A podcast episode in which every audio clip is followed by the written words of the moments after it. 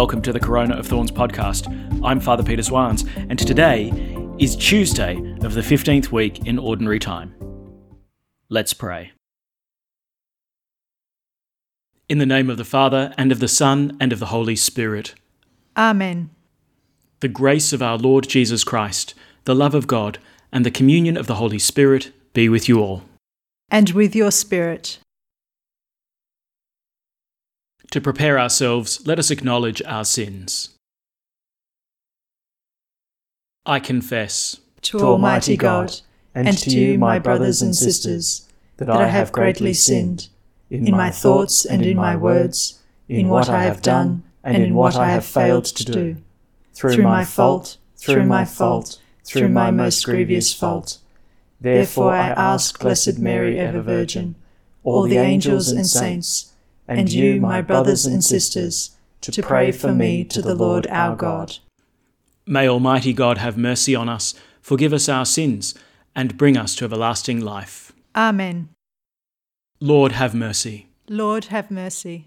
Christ, have mercy. Christ, have mercy. Lord, have mercy. Lord, have mercy. Let us pray. O God, who show the light of your truth to those who go astray, so that they may return to the right path. Give all who for the faith they profess are accounted Christians the grace to reject whatever is contrary to the name of Christ, and to strive after all that does it honour. Through our Lord Jesus Christ, your Son, who lives and reigns with you in the unity of the Holy Spirit, one God, for ever and ever. Amen. A reading from the book of Isaiah. In the reign of Ahaz, son of Jotham, son of Uzziah, king of Judah, Rezin, the king of Aram, went up against Jerusalem with Pekah, son of Remaliah, king of Israel, to lay siege to it. But he was unable to capture it. The news was brought to the house of David. Aram, they said, has reached Ephraim. Then the heart of the king and the hearts of the people shuddered as the trees of the forest shudder in front of the wind. The Lord said to Isaiah, Go with your son, Shear Jashub, and meet Ahaz at the end of the conduit of the upper pool on the Fuller's Field Road, and say to him, Pay attention, keep calm, have no fear. Do not let your heart sink because of these two smouldering stumps of firebrands, or because Aram, Ephraim, and the son of Remaliah have plotted to ruin you, and have said, Let us invade Judah and terrorize it, and seize it for ourselves, and set up a king there the son of Tabeel. The Lord says this It shall not come true, it shall not be. The capital of Aram is Damascus, the head of Damascus, Rezin, the capital of Ephraim, Samaria, the head of Samaria, the son of Remaliah. Six or five years more, and a shattered Ephraim shall no longer be a people. But if you do not stand by me, you will not stand at all the word of the Lord. Thanks be to God. Responsorial Psalm God upholds his city forever. God upholds his city forever. The Lord is great and worthy to be praised in the city of our God. His holy mountain rises in beauty, the joy of all the earth. God upholds his city forever. Mount Zion, true pole of the earth, the great king's city. God, in the midst of its citadels, has shown himself its stronghold. God upholds his city forever. For the kings assembled together. Together they advanced. They saw at once, they were astounded. Dismayed, they fled in fear. God upholds his city forever. A trembling seized them there, like the pangs of birth. By the east wind you have destroyed the ships of Tarshish. God upholds his city forever. Alleluia, Alleluia, alleluia. If today you hear his voice, harden not your hearts. Alleluia. The Lord be with you. And with your spirit. A reading from the Holy Gospel according to Matthew. Glory to you, O Lord. Jesus began to reproach the towns in which most of his miracles had been worked because they refused to repent. Alas for you, Chorazin! Alas for you, Bethsaida! If the miracles done in you had been done in Tyre and Sidon, they would have repented long ago in sackcloth and ashes.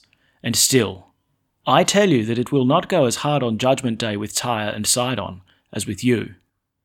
And as for you, Capernaum, did you want to be exalted as high as heaven? You shall be thrown down to hell. If the miracles done in you had been done in Sodom, it would have been standing yet. And still, I tell you that it will not go as hard with the land of Sodom on Judgment Day as with you. The Gospel of the Lord. Praise to you, Lord Jesus Christ. What if I said, Alas, Assisi and Siena, alas for you, Vatican City! For if the miracles done in you had been done in Hollywood or Las Vegas or Amsterdam, they would have repented long ago in sackcloth and ashes kind of packs a punch, doesn't it? But that's exactly what Jesus is saying in the gospel today. Chorazin, Bethsaida, these are the places where Jesus has been doing his missionary work. This is where he's been preaching and healing. Capernaum, that's kind of home base for him. But he says, look, on Judgment Day, it will go easier with Tyre and Sidon. Now, Tyre and Sidon, they're in modern day Lebanon. They're in the north. And, you know, when you read the scriptures, Tyre and Sidon, they're places that are common locations of persecution of the people of God. If you remember, a few weeks ago, we had a cycle of readings from the first book of Kings about the prophet Elijah and how King Ahab and his wife persecuted him, how Ahab's wife Jezebel had introduced the worship of pagan gods into the kingdom of Israel. And, of course, where was Jezebel from? Sidon. And so Tyre and Sidon, they, they stand as a kind of code of places that are established against the reign of God. They're the ones who persecute the prophets. They're the ones who stand in opposition to God's plan and his people. And yet, here Jesus is saying that on Judgment Day it will go harder for Chorazin and Bethsaida and Capernaum because the miracles that were worked in them should have brought them to repentance. And had these miracles been worked in Tyre and Sidon, they would have repented. I'll be honest with you, I think this gospel should make us a little bit unsettled. And the reason why is because, you know, Jesus is clearly talking to us. You know, there are scores of people who live in the Tyres and Sidons of the world. You know, those who've never heard the gospel, those who've had no encounter with Jesus, those who live in our contemporary Tyres and Sidons. But you and me, we're Chorazin, we're Bethsaida, we're Capernaum. We're the ones who have Jesus in our midst, speaking to us daily, giving us the constant strengthening of his sacraments, of his word, and of his grace. What is there that he hasn't given us? We're the Capernaums, we're the Chorazins, we're the Bethsaidas. And so Jesus, having preached, having worked in the midst of these towns, now looks to them with the expectation that they will be repentant and fruitful. That's us.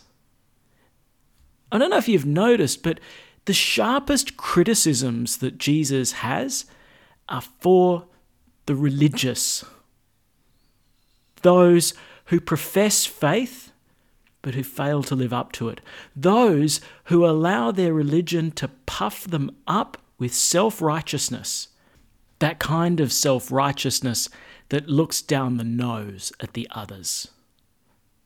What would your average villager in Bethsaida say about people from Tyre and Sidon? Sneer at them? Be a bit judgmental about their conduct? And how would they look at themselves? We're the in crowd. We're the ones who say our prayers, we follow the commandments. God looks at us and he's impressed. And he has good reason to be impressed because we're not like those from Tyre and Sidon. You know, when you put it in kind of stark terms like that, it, it seems pretty kind of distasteful, a bit disgusting. But I reckon we need to examine our own hearts for that spirit of self righteousness. I don't know if you keep an eye on the Catholic blogs, um, but my gosh, they can be nasty. Really mean spirited, attacking, and, and usually against fellow Catholics. Uh, and, you know, they're not always wrong in the criticisms that they make, but my goodness, the spirit in which they're made sometimes betrays an incredible sense of self righteousness. And what would Jesus say to us? I gave you every gift of grace. I proclaimed to you the gospel. I gave you the church and its teachings and its truth. You had every reason to be humble. And you had every reason to produce the fruits of charity and love. Alas for you, if I'd given these gifts to others, they would have produced the fruits, and you didn't. You wanted to be exalted as high as heaven? You wanted to be high and mighty? You'll be cast down to hell. Uh, now you're uncomfortable? I am. I sure as heck am. What on earth made Chorazin, Bethsaida, and Capernaum think that they were done with repentance? That they were done acknowledging their own poverty, that they were done with humility. No, we're never done with these things. We're never through examining our own consciences, discovering our weaknesses, and coming to God and begging for His mercy. And it's precisely this attitude, it's precisely this humble heart that makes it possible for us to look toward others with mercy. And this is the logic of the Beatitudes. Blessed are the poor in spirit, the kingdom of heaven is theirs. Blessed are the merciful, for they shall be shown mercy. Blessed are the pure of heart, because they shall see God. I don't think you can say that about Chorazin and Bethsaida and Capernaum. And I wonder if we can say that about us. You know, sometimes Jesus' greatest obstacles are the ones who are standing closest to him. And the ones who hold the crowds away from Jesus are the ones who are encircling him and putting everyone else off. More than anyone else, the disciples of Jesus have the greatest cause to be humble because they have been given the most. And to those whom much is given, much is expected. I'm going to hazard a guess that if you're listening to a Catholic podcast on a weekday, you have been given an extraordinary amount of grace by Jesus. That you've been drawn into his intimate friendship. And that is no reason for us to take pride, but instead to become yet more humble, always repentant, and turning to the Lord, depending on his merciful love.